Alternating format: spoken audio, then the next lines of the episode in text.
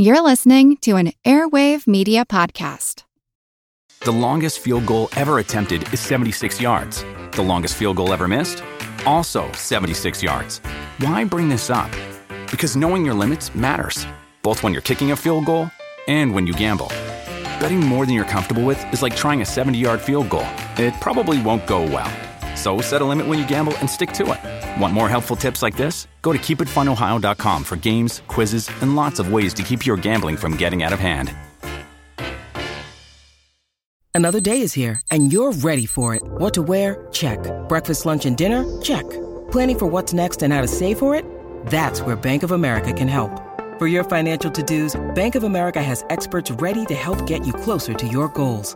Get started at one of our local financial centers or 24-7 in our mobile banking app. Find a location near you at bankofamerica.com slash talk to us. What would you like the power to do? Mobile banking requires downloading the app and is only available for select devices. Message and data rates may apply. Bank of America and a member FDIC. I'm often asked what my favorite story is among all those I've ever told, and the truth is I really don't have a particular favorite. But if I had to name one of my top 10, the story Lost in the Mountains, which was podcast number 155, I recorded that about two years ago, that would definitely rank up there. Now, if you're not familiar with that story, let me just tell you it's the incredible true story of five year old Pamela Hollingworth, who got lost in the heavily wooded White Mountains of New Hampshire back in September of 1941. When she got lost, she was totally unprepared for what she was about to face. It would get below freezing each night, it rained almost every single day, and all she had on were corduroy bib overalls, sneakers, and socks. That's it. In what would be the largest search and rescue mission ever up until that point in the state of New Hampshire, thousands of volunteers scoured the mountainous area in search of her. And with each passing day, the chance of her being found alive seemed to diminish greatly. In fact, most of the experts concluded that she could not have survived. Yet miraculously, Pam would be found alive after eight days in the wilderness. And she had lost a significant amount of weight, she had extremely frostbitten feet, yet she would make a full and complete recovery.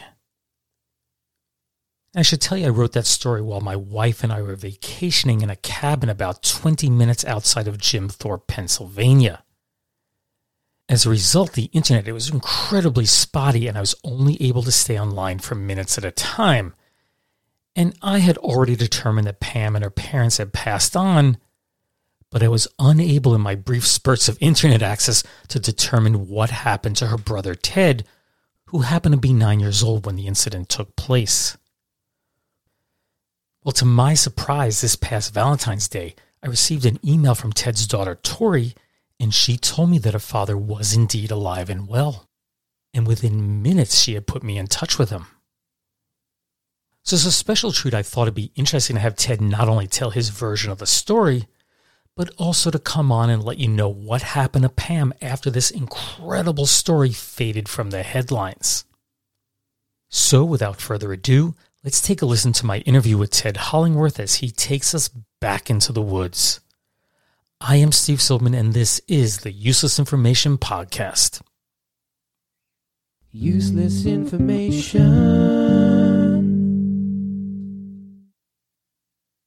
So, Ted, thanks for joining me today. Uh, I thought we'd start by you just telling a little about yourself to my audience. Okay, well, I started life uh, working with my father in the construction industry. So I became a field engineer after I was graduated from Dartmouth College. I went in the military uh, for my six year obligation. And I was in the 351st Missile Battalion, which is part of the Cold War, stationed in Cleveland and uh, then began because of my experiences in the military i became a public speaker for my battalion in uh, the cleveland and that area on north american defense i began to get a taste for teaching so when i went back to civilian life my father suddenly died my life changed so to make long story short i decided to go back to Boston and go to graduate school. Mm-hmm. It's a toss up between Harvard and uh, a PhD in history or a place called Emerson College and a master's degree in communication. And after about a 30 minute meeting with the chair of the Emerson department, I said, This is it. This is the guy. This is my thesis. Let's go. So I stayed with Emerson 54 years, wow. teaching a wide variety of courses and starting the internship programs, I think probably in the country. And then um, I, w- I was teaching a lot of other places too. And Harvard picked me up and uh, in the extension school to teach a course in management in a new program and uh, kind of an MBA program. And I taught there 36 years and worked with a lot of other colleges and then was recruited by the MITRE Corporation, which is a, it's a think, think tank, mm-hmm. spin off of MIT. It's like RAND on the West Coast. It's a brain factory. It had 700 MIT grads and so forth. And uh, stayed there for about 45 years. Uh, 19 of those years, I worked every summer full time and then part time during the academic year and so forth. But I did stay doing training for them after that, but then focus on Harvard and so forth. Mm-hmm. I used to travel about 60,000 miles a year. And I had a top secret clearance, which was great because I got to work for 17 years with the man who broke all the Nazi codes in World War II at Bletchley Park, uh, Gordon Welchman, and we became extremely close friends up until he died and so forth. So I've been very fortunate. I've had a lot of really amazing things happen to me. I didn't create them. I just happened to be there at the right time. Of course, we have spoken before, and uh, you're just giving a very brief overview of what you've done. It's just an incredible resume that you have. But uh, of course, the real reason we're here today is because your daughter contacted me, your daughter Tori. She contacted me. I actually checked this this morning. She contacted me on Valentine's Day and uh, and mentioned uh, that I should get in touch with you uh, to talk a little bit about your sister's story. And uh, I recorded this podcast, uh, I guess, a little bit, probably about two years ago now. And it is one of the most popular stories I've done in recent years. So uh, uh, I'm just so happy you've come on to kind of tell your version of the story. Well, it's a great, it's a great story, Steve, in itself. I mean, I just happened to be the guy who was there, and probably know more about it now. I think all of the rest of them are deceased but it's it's a staggering story, and I'm always happy to talk about it because of the story that it is. And I think when you hear it in a more detailed way, you'll realize why I feel that way. Yeah, uh, I mean, of course, everything I did was from uh, the reporters, from newspaper accounts. So, uh, you know, you have a real insight into it. You know, the newspapers like to put a spin on things if they can. So I hope I was fairly accurate in what I wrote, but I'm curious to see uh, if there are mistakes I made or really to see what you can add to the story because uh, you, you know so much more than I can get from uh, those print resources. So anyway, so uh, why don't we start? Sure. I guess we should just set the scenario. This is September 28th of 1941, just a few months before Pearl Harbor is bombed. Yes. Um, so why don't you take it from there? First of all, it was very dry at that particular time in New Hampshire and in New England in general. And my father, my mother, my grandfather on my father's side, my grandmother on my mother's side, and my sister and I, we got into the uh, family Chevy to take a drive up to the White Mountains to have a cookout. And uh, the White Lakes area as we got up there, because it was so dry, there was a fire hazard. So all of the public parks and all of the woods, you know, access to the woods and everything, they were, you know, for verboten. You could not use any of them. They were they were blocked off. Mm-hmm. So we kept on going, and we came to a place called White Ledge Camping, uh, picnicking area in Albany, New Hampshire, which is at the base of Middle Sister Mountain which led to Mount Chocorua. So it's right in that North Conway uh, area. But there's a brook running down beside it, and a sign saying, "You can camp here," which meant you could have a fire, you could cook your cook your meal. So we we pulled in there, it was a small park. I would say probably maximum of maybe 35 other people there and so forth, some camping, some just stopping for a moment as we were there. Okay. Now you have to remember also another variable here, which is Pam and I lived in a very small country town called Dunstable, Massachusetts, with about 350 people.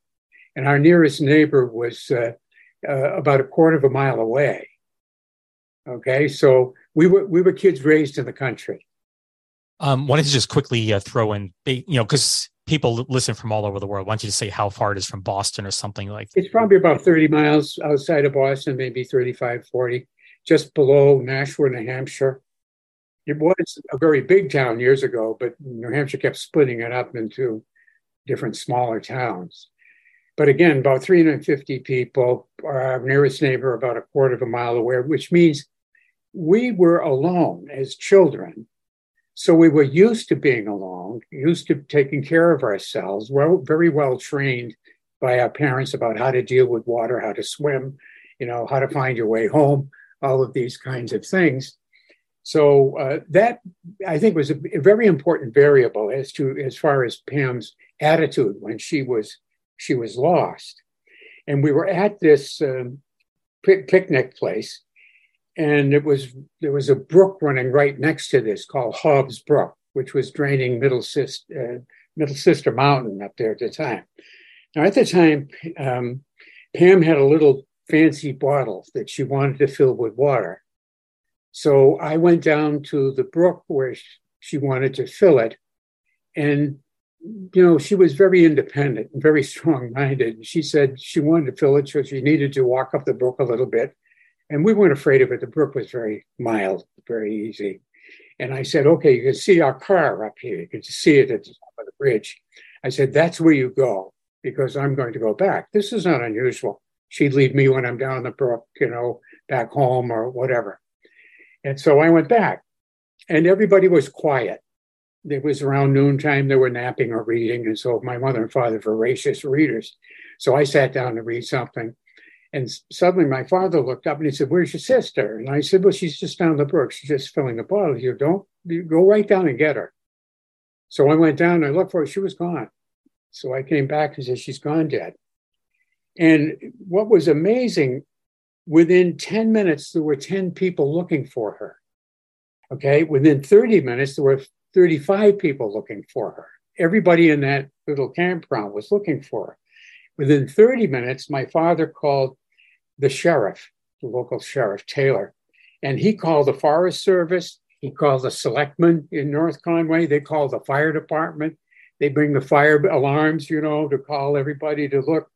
And within a matter of minutes, there were probably that evening a total of at least 50 people looking for her. Obviously, this is the days before cell phones. Yes. Uh, so where where was the nearest phone for your dad to call? It's about seven miles up the road. Okay. Yeah. And uh, it was an old building there, kind of musty, and it became kind of a rallying point. They ended up moving it to the town hall in Albany mm-hmm. because it, it was a it became a very big operation, a huge operation. And, and I guess we should mention that you were nine years old and your sister Pam was five. I was nine years old, she was five. We both turned our ages uh, that June. And again, as I say, and it's very important, both very secure in the woods, not afraid of anything. So it wasn't a fear thing. There was never any fear thing at all eventually there were two governors involved governor blood of new hampshire and governor saltonstall of massachusetts edith Nourse rogers who was our representative from my district back in massachusetts was fabulous. She came up several times. She donated to the reward and she called in everybody. She called basil o'connell in washington who was the head of the red cross at the time and he took all of his staff from massachusetts and New Hampshire and sent them there and so forth. But there were sheriffs, CCC, fire departments, thousands from Lowell as volunteers, plus local volunteers, Army men uh, at the time, enlisted men, the Red Cross, a pilot named Wiley Apt, who had his own airplane, who volunteered to fly over, and so so forth. And one of the individuals who was uh, a volunteer, his name was uh, Clyde Simpson, Stimson. And he said, I have a phone, it's about seven miles from here. And what are your wife and you going to do tonight? And he said, Well, we don't know. He said, Well, come, come with me. And so he housed my mother and father and then me for a while for two weeks. And one morning, when it was very frosty, my father got up early, looked out the bathroom window, and he was on the top of my father's car wiping the frost off so he wouldn't feel bad. Wow. But the, the kind of backing that we got at the time, and just give you an idea, there were army kitchens there, there were Red Cross canteens, there were local fire department kitchens, ladies' auxiliary kitchens, the CCC kitchens, and so forth, just to feed the people. The Red Cross in one day doled out 5,000 cups of coffee as this thing really began to grow and, and grow. And the military was there and they brought in all kinds of things. You had miners' lamps. They brought in the big spotlights that would, they were five 500,000 candle power. Sure. So they could put them on at night so the searchers could find their way back. He also brought in a speaking truck, hmm you know, a loudspeaker truck. So my mother and my father could drive through. Uh, they drove the trucks calling out, you know, Pammy, this is dad. You know, if you hear, hear people around you, go to them and help you and so forth. I guess it was heart wrenching for anybody who just listened to the voice. You know, it, he spoke so much he could hardly speak. When you need mealtime inspiration, it's worth shopping Kroger, where you'll find over 30,000 mouthwatering choices that excite your inner foodie. And no matter what tasty choice you make, you'll enjoy our everyday low prices, plus extra ways to save, like digital coupons worth over $600 each week. You can also save up to $1 off per gallon at the pump with fuel points. More savings and more inspiring flavors make shopping Kroger worth it every time. Kroger, fresh for everyone. Fuel restrictions apply. Hey there, I'm Dylan Lewis, one of the hosts of Motley Fool Money. Each weekday on Motley Fool Money, we talk through the business news you need to know and the stories moving stocks on Wall Street. On weekends, we dive into the industries shaping tomorrow and host the experts, authors, and executives that understand them. Tune in for insights, a long term perspective on investing, and of course, stock ideas. Plenty of them. To quote a listener, it pays to listen. Check us out and subscribe wherever you listen to podcasts. So where were you while this is going on? Now, that's an interesting point because there was a volunteer, we didn't even know who he was uh, at that first night, and he volunteered to drive my grandparents and me back to Massachusetts. And he did. He dropped off my grandfather in Lowell, and he dropped off my grandmother and me in Dunstable. I actually went back to school Wow. at the time. Right? We lived, it was a three room schoolhouse. You wait for the bus, you know, and go up and so forth. And when you went back to school, was everyone aware of what had happened? They were aware of it. They had no idea, as we did not, that it was going to become such a big deal. Right. And so I, I think what the, the most fascinating thing to me was a number of people that responded and so forth, and and uh, all of the things that they that they did. Now, what I'd like to do is uh, kind of read a little bit to you, if you don't mind, because I have a lot of this stuff written out. Sure. We'd love it. and uh, it, it talks about you know the people coming in in the CCC and they were setting up uh, they've set up tents they put up a tent city you know and and the whole area there where she was lost like that little park became a, a living breathing city they had uh, police officers to screen the people coming in they had uh, somebody assigned to the one spigot of water there to make sure that didn't get it contaminated and so forth. And this just kept growing and growing and became again a bigger and bigger city. And it, it rained almost every single day. And they would get dozens and dozens of false leads. You know, for example, somebody said, you know, there's an ex-con up here and he's known for molesting children. You know, I saw him in the area. Well, the police would go Massachusetts police in New Hampshire, they finally caught the guy actually in the streets in Boston, and he had a perfectly good alibi. But then they found out there's another guy up here, and he's walking around, and he's he's a former con, so they police brought him in and so forth. And then people would come in and contact and say, "I saw a little girl down by the side of the road the other evening playing and so forth." Well, they moved the whole search over there, and they kept getting these leads that were wrong, and they were taking all of this, a lot of the searching to across the street. And my mother and father both insisted I know Pam, they said she would look for help if she got to the road. So she didn't just cross the street, so forth. But they had the army in there and the sheriffs and everything. They had the right to search every house within four miles. And they had airplanes going up above, and anything that wasn't recorded, they got in. And the military would go in, they'd have guns, loaded guns, and they would go into these abandoned places and dig everything up and so forth. And they would send a mile of men through the woods, lined up on the side of the road at fingertip length, and go right up straight through the woods, so forth. But they had, again, all kinds of misleads. There was one other woman who gave them a, a, lead and so forth. And she, they said, okay, we'll meet you in the in the hotel in the center of town. Little did she know, but every single man in that room was an undercover policeman. but it proved out she was wrong, so forth. But people would come and volunteer. You know, a couple of guys came in and said, We have a blind greyhound that can find anything. Course, they were inebriated. So they kind of gave them a map and said, Go ahead. Uh, hours later, they said they were down the road, smoke coming out from under the dog, where they were dragging the dog along, and they were seven miles in the wrong direction. But they, they did have some funny things happen. They had people up as high as 67 to 72 years of age looking. There was a guy named Fox from uh, Albert Fox from Dracut Mass. He was a farmer, he's 67. And then there was another guy, there was a Boy Scout, he was 15 years old. Okay. And there was one guy that I think he was a Boy Scout and he cut his knee, you know, chopping through the underbrush.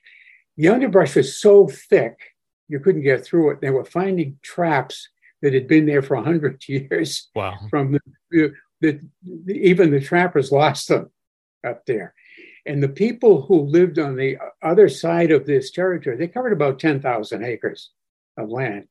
They said there were animals running through their yards, panic stricken because there was so much activity sure. on the other side of that mountain. You know, these kind of things were happening all the time. One guy I know had a heart attack and he came from Lowell. I think my father took care of him until he died. Wow. Because I remember going to the tenements, which my father did on holidays and bringing armloads of groceries and so forth, and going into this guy's apartment and seeing the two little girls sitting at the table having a cupcake for Christmas and so forth. And my father would leave stuff eventually we did get over 5,000 letters.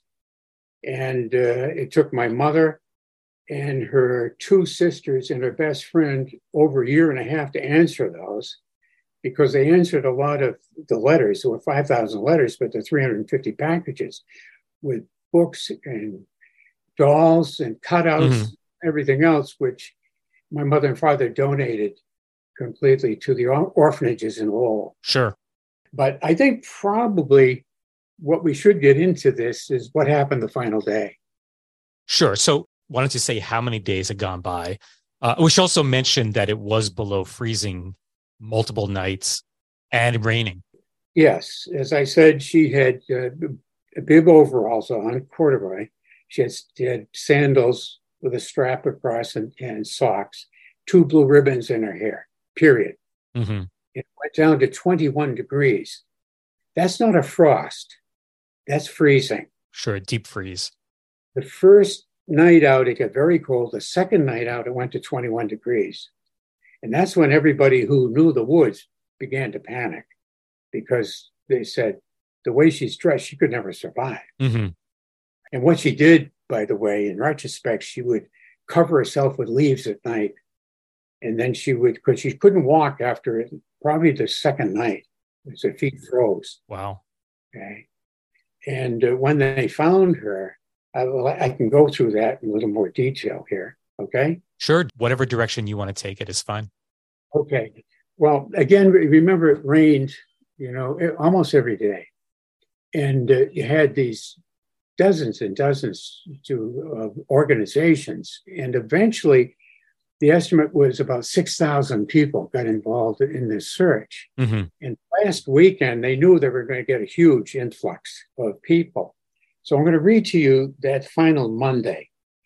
Uh, Monday, 6 October 1941, broke as a clear and mild day. At daybreak, the New Hampshire State Game Warden, Slim Baker, Major Franklin Spencer, Mr. Sanborn, Mr. Hollingworth, and two other searchers went straight to the spot where the footprints were found. The day before they found her footprints, which was the first indication that she even was in the woods. This was the first tangible evidence to date that she was or had been in the woods at all. The ground was frozen. Slim Baker and Mr. Hollingworth crawled in on their hands and knees and lifted each twig off the prints one at a time. Mr. Baker examined the prints very carefully, then told the size of the shoe and the weight of the child, he even estimated the height of the child, because the prints led directly into a nearby tree with broken branches, which the person had evidently run into during the night. Later, it was found that this was the only time she had moved after dark. The entire remaining crew of close to 500 men could now direct, be directed into that general area. The searchers worked back and forth through the footprint area with amazing speed and efficiency, despite extremely tough going. The underfooting was very poor and even treacherous due to the many days of heavy rain. But the early morning optimism wore slowly off as the search seemed to settle down into the same old routine with no more clues to inspire. As each crew reported in after covering their assignment, they were immediately sent again in the hope of covering all the ground possible before nightfall. Soon the sun began to sink lower and lower as the late afternoon shadows reflected on the faces of every man. Some gathered about in small groups as they returned to discuss whether or not they should advise Mr. Hollingworth to stop driving himself to death. But the large majority had decided to remain as long as they possibly could. The CCC boys were starting to put wooden floors in their tents in the case, case they had to remain far into the cold weather. The Forest Service personnel, the conservation officers, and some civil authorities had come to the unanimous decision that they would stick with Joe to the end no matter what. In fact, they all arranged to use up all their vacation time, sick leave, and holidays put together if ordered off the job. And if that didn't prove to be enough, those that did not have families decided to quit their jobs if necessary. How can you lose with, you know, morale like that? Meanwhile, far up Middle Sister Mountain, about two and a half miles from camp, a group of 85 men were then heading back towards camp. This group of CCC enrollees were under the direct supervision of District Ranger Charles Meade and Forest Guard Will Randall, Howard Breder, Wilbur Thompson, T.J. Ramaza, and William Matson. The group was following along a trail parallel to Hobbs Brook. The boys were shouting the child's name, talking, and generally making quite a bit of noise. Ranger Meade blew his whistle, stopped the group, and stated that if the child was alive, she might yell, but they would not be able to hear her. He then asked to have one minute of silence. Quiet reigned for about 15 seconds. And then they suddenly heard, woo, woo. Everyone went almost berserk as they tore into the bushes. Matson and Ramaza, after about a five minute frantic search, ran down to the bank of the stream. There on the opposite side, on her hands and knees, getting ready to crawl through the water towards the sounds, was what they'd been searching for over the past eight days and nights. The time was exactly 5:05 p.m. on October 6, 1941. One of the men asked her who she was, to which she responded, Pammy. And what's your daddy's name? Joe. And I've been lost since Sunday. Now, immediately when they radioed that back to the base camp, the whole place is thrown into pandemonium. As soon as the announcement came over the loudspeaker system, everybody yelled and shouted and whistled, and shook hands and cried and prayed and hugged each other. There were now just two big questions how was she and where was Mr. Hollingworth? Mr. Hollingworth was off in the woods with another search unit when the news hit the base camp. Robert Toulouse, the Forest Service radio dispatcher, radioed quickly to this unit. Calling Joe EH. Is Joe EH with you? Yes. Get this clear. Return to camp. We have good news.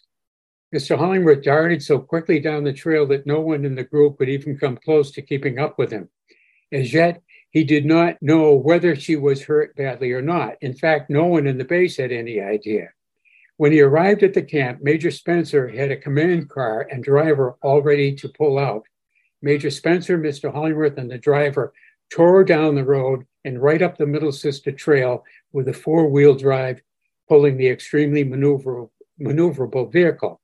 They passed scores of cheering men who stepped off the trail to let the car pass.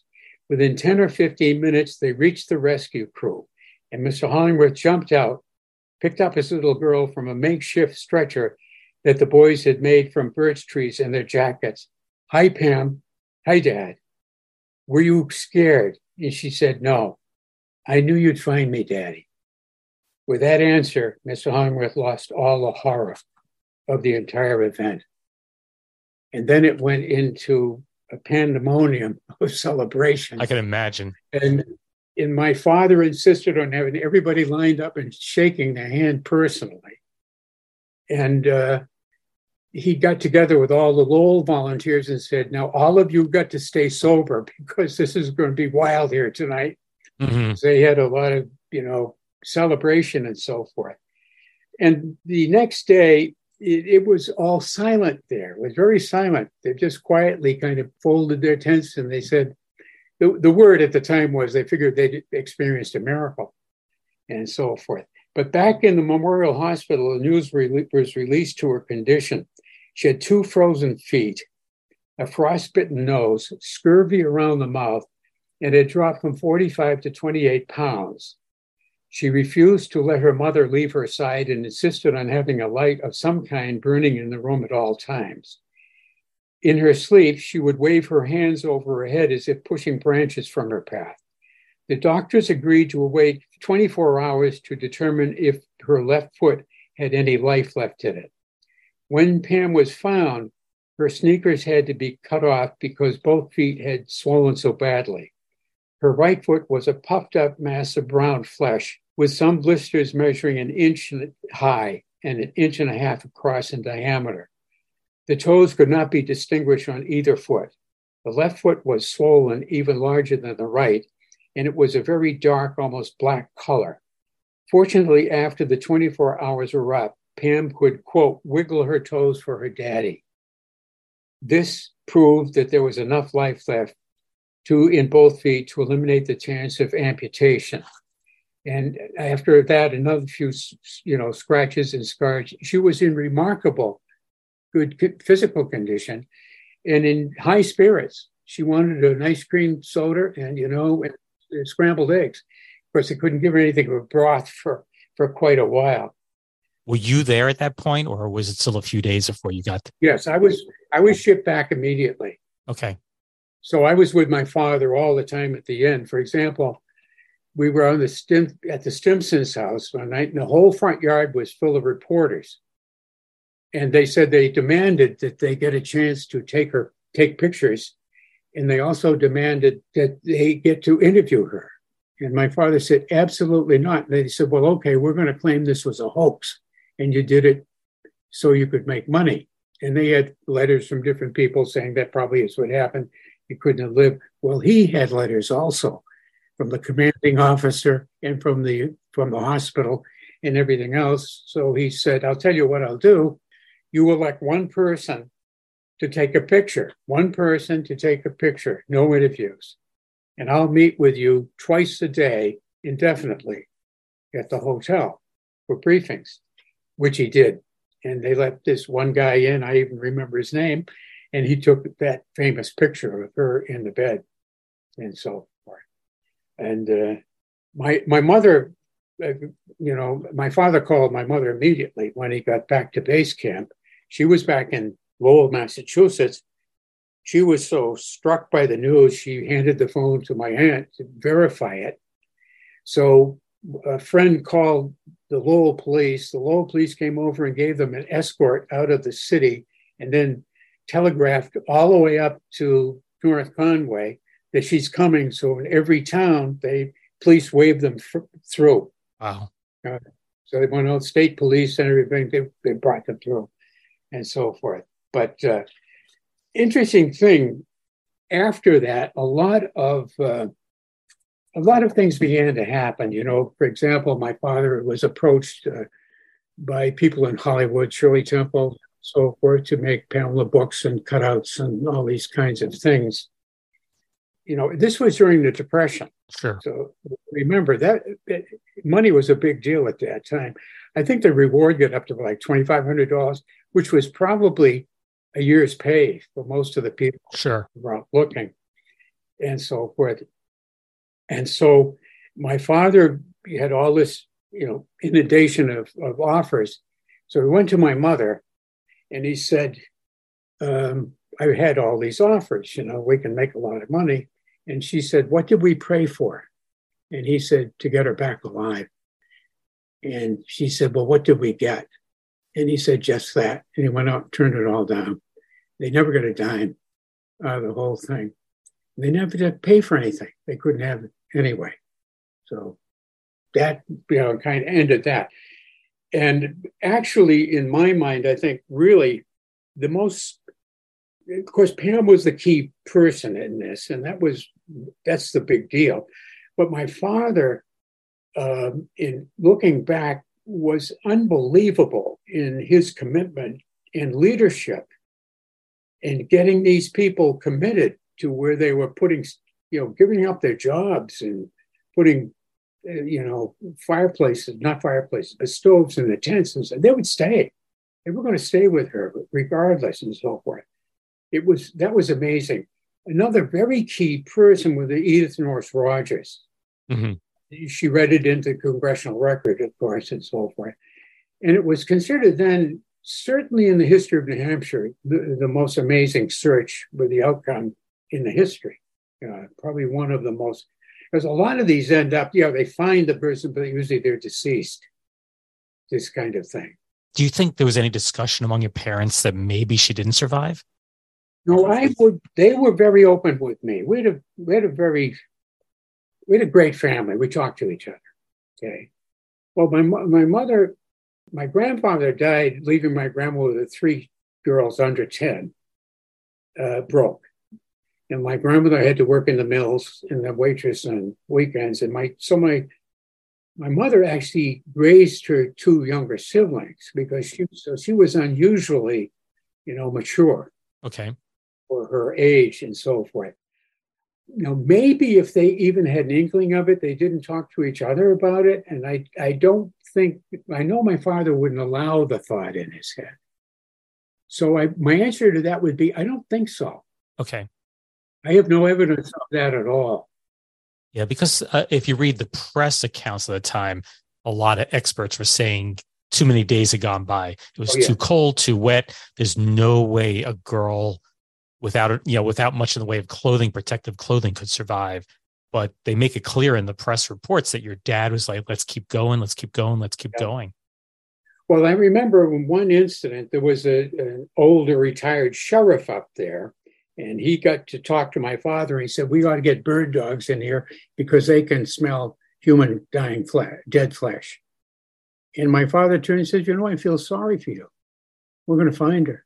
She's going to be alive. So he wouldn't, he, the thought never entered his mind. Mm-hmm. You know, he was that kind of a person, you know.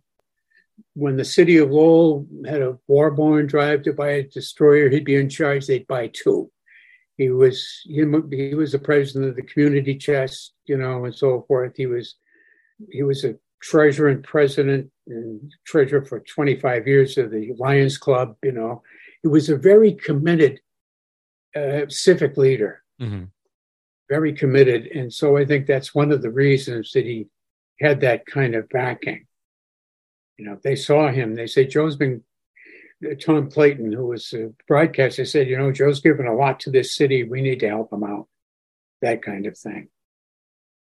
That actually uh, received an enormous amount of coverage at that time. And I think, without any question, what knocked it off the front page was the Japanese attack on Pearl Harbor.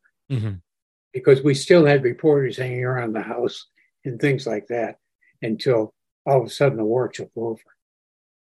One thing uh, that the press did focus on was that your dad made a decision, your parents made a decision to move her out of the local hospital in Conway and take her back to Lowell. So, can you expand a little bit on that? Yes, she was in the Memorial Hospital in uh, North Conway when they took her. Actually, when remember they came down the mountain on the jeep with my father holding her. He passed her to my uncle. He said, "You go to the hospital with her. I've got to call my wife, the Blanche," which he did. And uh, so she was in the hospital there. And again, we can see there are a lot of reporters from all Pathé News, RKO News. You know, I'd run into kids at school and say, Oh, I saw you in the movies last night, and something.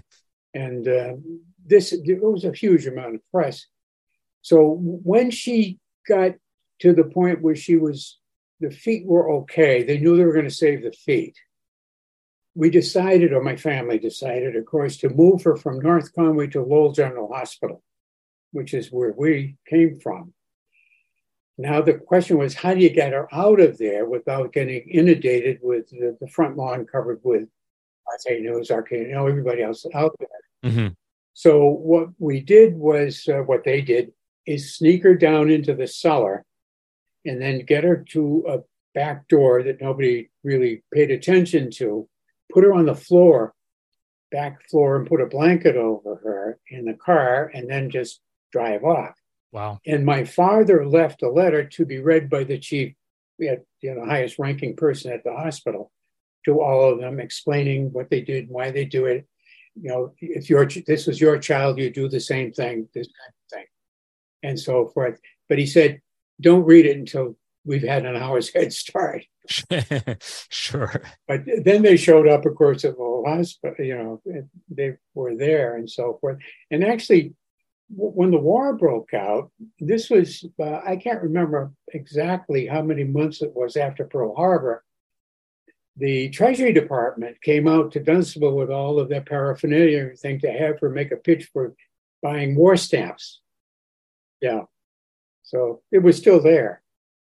And, and your parents still had no interest in having her do that then? That they just they said sure she could do that. Oh, okay. For the for the war effort, she'd do it all dressed up and say buy war stamps or something like that. sure. Uh, I guess I should ask: Did she have any long-term effects of this? I mean, that's another excellent question, and the answer is really surprisingly no, except for the fact that her favorite vacation place was on the Cape, and the mountains were not a favorite place to go for for vacation, although she didn't fear them. She didn't fear anything, and so forth. But she kind of liked. She might have liked it anyway. Okay, so I would. I assume that maybe subconsciously she said, "Well, I'd rather go to the ocean than go to the mountains." Did your family ever go back there afterward, or they just stayed away? That's a very interesting question because I don't think even Pam was avoiding it. The irony of our family was that my very close cousins, my you know, my mother's um, sister, two of the tightest sisters I've ever known in my life. Mm-hmm. Uh, he, my cousin was in line to become, you know, one of the executives at New England Telephone. Okay. They'd already moved him to Boston and, you know, groom him he was bored. So he sold everything. His father almost had apoplexy because he was a depression guy. And he went up to North Conway and he got a bottle gas company and a Sears Roebuck franchise, met a woman out skiing. They fell in love, they got married, sent us a postcard, were married, and went on to be incredibly successful. Mm-hmm. Her son is was the strength and conditioning coach for the Boston Bruins. He's now head of the Bruins Foundation and so forth. And so, and they're in North Conway. Wow. And you look out of, they, he just put a couple of apartment buildings there, and it, they, he owns a my cousin still owns a lot up there. And there's Mount Chocorua. Wow. Right there. And I can say, that's where she was found. I can point to it. Here, this is going to sound like the craziest question, but when I was done with the story, there was a, a little mention that her her shoes were in a museum and then it was sold off. Do you know what happened to those shoes? That's all. It sounds it's like the craziest question. That's a great question because um, I.H. Morse owned a shoe uh, store business and his son and uh, the son's wife were very good friends of my mother and my father. And he was a big game hunter. And so he wanted to build this museum with all of the things that he had collected when he was mm-hmm. a big game hunter. Like he had a, a, solid gold door knocker that he got from the, the king of Siam, you know, at the time, you know, yeah. now Thailand, and so forth. And he wanted uh, her sneakers, you know, the sandals the sandals sure. or cut off her feet and put them under glass and so forth. And so they were there, um, you know, for years. And I read in the paper one day because I'm into the antique and uh, fine arts business that there was going to be an auction up there. And I say, oh, sure, I know that. I've been up there, you know, and so forth. Something happened and I couldn't make it to that auction. So they were sold at the auction. I don't know where they went. Yeah, that's a shame. It'd be uh, when I was all done doing my research. For some reason, that one little question, "What happened to those shoes?" It just kind of stuck out in my mind. You know. I think they, I think I still have the corduroy uh, overalls. Wow. Uh, they're worn up at the knees, and I think so. I, I still have the letters, by the way. Oh, I didn't realize that. I have a great big container full of. It's almost half full of letters, you know, and so forth. That's incredible. I just kind of assumed they'd be gone. No, I have them. They're in my garage, a heated garage. But uh, my wife says, "What are you hanging on to those for?" I said, "I don't know, but you know, three cent stamps, you know, and so forth." And some of these, you know, letters were amazing. This a package came. It had a Hershey bar in it and and a, an orange that was pretty well rotted by it got to a time to us and it says for the little girl who had no food. Mm. And it, it, it was as humble as that, all the way to a big, beautiful, you know, doll or something like that. I remember that first night when, when I was up there after she was found, the post office called said, please, Mr. Hollinger, you got to come down here and get these packages. This was like a couple days. And so we drove down, and as I told you, it was a Chevy sedan, four door with a big back seat and a trunk packed full. And cars were big back then. They were big. And there was nothing, I mean, the trunk was full, the back seat was full, they were on my lap and so forth. And they just kept coming.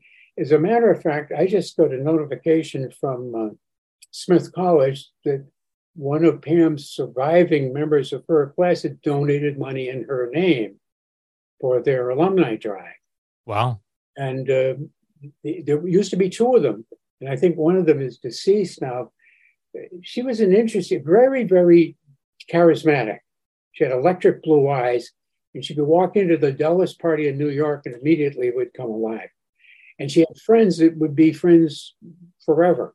So wherever she left, she always carried these, you know, friends with her. So she was very, very, very popular question I always ask is, did she never, never get married? And I always said, well, she had more proposals than anybody east of the Mississippi, but she was very picky. and she would find, well, this guy drinks too much, you know, or something like that. Right. And, and but uh, she did date some. She had, one of her boyfriends was from um, Basel, Switzerland. You know, he was about six foot seven or eight, and his uh, he had a PhD in optical physics. I remember that. And his father was the head of the communications for the Swiss army when Hitler was going to invade. And guess who his father's roommate was when he was a young man in Paris? Picasso. Wow. so the house is filled with Picassos and Monets. but my mother and sister went over to visit them. This is after my father died. My father died at 58 from acute coronary thrombosis smoker, a heavy smoker. My sister died at 54, but she was a big smoker also. But uh, they went over to my my sister took uh, my mother and went for a little tour of Europe because my sister majored in Italian when she was at uh, Smith College, lived a junior year and worked. Went to the University of Florence. She could speak perfect Italian, and uh, they were over there at the house. And the shortest member of the family was 5'11, I think, the mother. All the counters were big up. My mother was 5'4. She said it was like working with your fingers up in the air all the time, so forth. So she studied Italian. What did she do with her life uh, at, when she became an adult? Actually, she was a really terrific act, actress. She actually went to New York with the idea of becoming an actress. But when hmm. she found out what you had to do in that business as a woman to succeed, she wouldn't have anything to do with that. Sure. She said she became the editorial director of the Arthritis Foundation, corporate communications director of Lane Bryant, first female. Wow. And she they used to give out awards like 50,000 to several people every year, you know, for doing great things. And she would go mm-hmm. and sit with a person two or three days and then write the articles on that. Uh, she was vice president for creative services for the Cancer Society, which she was the first female vice president of the American Cancer Society. Wow. And communications director of the United States Committee for the United Nations Children's Fund. So she spent about half her life in the for profit side and the other half on the uh, um, profit side. Wow. And the head of the UN at the time, we knew, and he was a single guy, and he would have her go as his escort a lot when they had big affairs because she spoke perfect Italian. Mm-hmm. Very, she was very successful New Yorker, and was just getting interested in retiring. She was down at our, we bought a house together for our mother on the Cape, and um, the day before she was going to leave to drive back to Florida, she died, and uh, she had an enlarged heart, and again from probably from the smoking uh, it was uh, it was an absolute stunner. She died actually before our mother did, so um, it was really tough for my mother. Yeah, I can imagine. My mother died about a year later. Now, how old were you when your dad passed? My 20s mm-hmm. I don't remember exactly how old. It was 1960, I believe it was when he died, but it was an absolute shock he was driving my mother and my uh, grandmother, my mother's mother, and my cousin's grandmother for ice cream, uh, for ice cream. And he suddenly said, Blanche, I'm going blind, take the wheel. She reached over and grabbed the wheel and brought the car over. And he'd had an acute coronary thrombosis right there. Mm. I mean, if you have to go, that's the way to go, but it was, he's still very young. He looked great. So I also wanted to ask you. Uh, you had told me there was a Gene Autry story, so I want to tell about that. Oh, that's a great story. Thank you for reminding me. You know, uh, this was um, probably November after she was found, and she was lost, of course, September into November, and we were back in Dunstable, and we were. She was home. Okay, so we were back home and so forth, and my father got a call out of the blue and say, hello, Mr. Hollingworth, my name's Gene Autry. And everybody knew who Gene Autry was at that time, and maybe even still do. It's surprising. But he said, I would like to come and see the little girl who meet the little girl who was lost. And now this is in California, you know, and we're on the East Coast. They tell you, they'll show you the coverage this was getting. And so my father said, okay but he was very leery. He thought it was a publicity stunt. So he said, I'll meet you when you come into Boston, and uh, you can follow me back to Dunstable. So they flew in, and Autry with one of his buddy, Jimmy Wakely, who was also a great musician at the time. Um, they came, and my father said, Okay, just follow me. And he drove them all over the place through the town to make sure nobody was following, and nobody was. So he pulled into the yard, and I was there, and Pam was there. My mother had her all dressed up, and he came in, and they were two of the nicest men I have ever met in my life. Autry was fabulous, and uh, he brought in a stack of records, probably a foot and a half high, of everyone he'd ever made, and he was known as the singing cowboy. Mm-hmm. You know, and he said, uh, Would you like me to sing for you? And she said, Yes. And uh, remember, she's five. And he said, What would you like me to sing? He said, You are my sunshine. So he said, Okay. And he was sitting on the couch. He got his guitar out and he, and he said, Why don't you join me? So they both sang together, You Are My Sunshine, and so forth. It was absolutely wonderful. And then when he was leaving, he turned and he said to my father and to my mother and to Pam and to me, he said, My next rodeo in Boston, and he had a big one every year in Boston. You and your mother and your and your father and your and your brother and, are going to be my guests. And you're going to sit in my box in Boston at Boston Garden. I'll send you the tickets. So they left. Japanese attack Pearl Harbor. 1946, we get a letter through the mail from Gene Autry with four box seats. Wow. And we went to that, of course. We went down there and he was fabulous, came out to meet us, took his took us to his dressing dressing room, let her sit on the back of his horse, you know, all he, he was just great. And uh, it was an event I never will forget in my life. And he didn't make one single move to get publicity out there. No photographers, mm. no reporters, nothing. So I always, I have huge respect for that man. And as you probably know, uh, I was reading an interview with him years and years ago when he was in his prime, and he said, Well, I'm not a very good singer and I'm not a very good actor, but I know one, uh, numbers. And he was eventually one of the 400 wealthiest people in America pretty incredible. Uh, and you know, uh, today he's not very well remembered. Probably he's best remembered for his Christmas songs, like you know Rudolph the Red-Nosed yes. Reindeer and so on. Yeah, that, that keeps every year. Yeah, uh, they always say if, you, if you're going to record a hit song, it should be a Christmas song because it, you know, every year you'll get royalties from it. That's right. Um, but yeah, uh, I mean, it, it, he was a superstar in his day. Oh yes.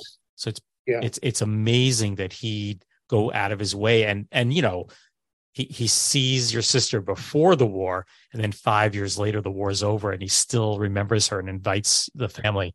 He remembered that. that I, we were flabbergasted. Now, did you did the family ever hear from him after that, or was that the last time? No, that was it. Mm-hmm. That was it. Well, we made no effort either. I mean, you know, it was wonderful and everything else, but we didn't want to bother him. Sure. And I think he he he recognized we were just you know normal people, and he was he saw himself as kind of like a normal guy, mm-hmm. and so we'll just go on with our lives. This has been great, but it's over. So um, I don't have many more questions. I do, I do have one. Did anyone ever blame you? I mean, you went with your sister and you left her by the side of the creek, and then she got lost in the woods. Did anyone ever blame you? Not one single bit. As, as I was saying, you know, we were very confident. We were, we're not afraid of the woods and everything else. He wasn't worried about mm-hmm.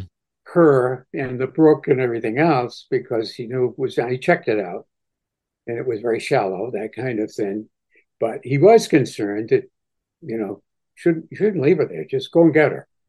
This, this is all maybe 50 yards. Right. Yeah. And so, evidently, what we figured out later is she went up the brook and she cut up a little too soon. And so there was some brush there, and she probably worked within, walked within 10, 15 feet of where the family was. Right. But they were all quiet because it was after dinner, you know, and they're reading newspapers and things like that. She just walked by. Wow. Ironically, the two people who went in that direction to look with my mother and me. And uh, we just didn't go far enough. As the years went on after this, did she think about it or is it just something she put out of her mind? What do you think? I would say that uh, it did not bother her. Okay, we could talk about it, we could ask questions, um, which we didn't do very much anyway, because it was done and so forth. It wasn't a super happy process, a very difficult thing for my parents to go through.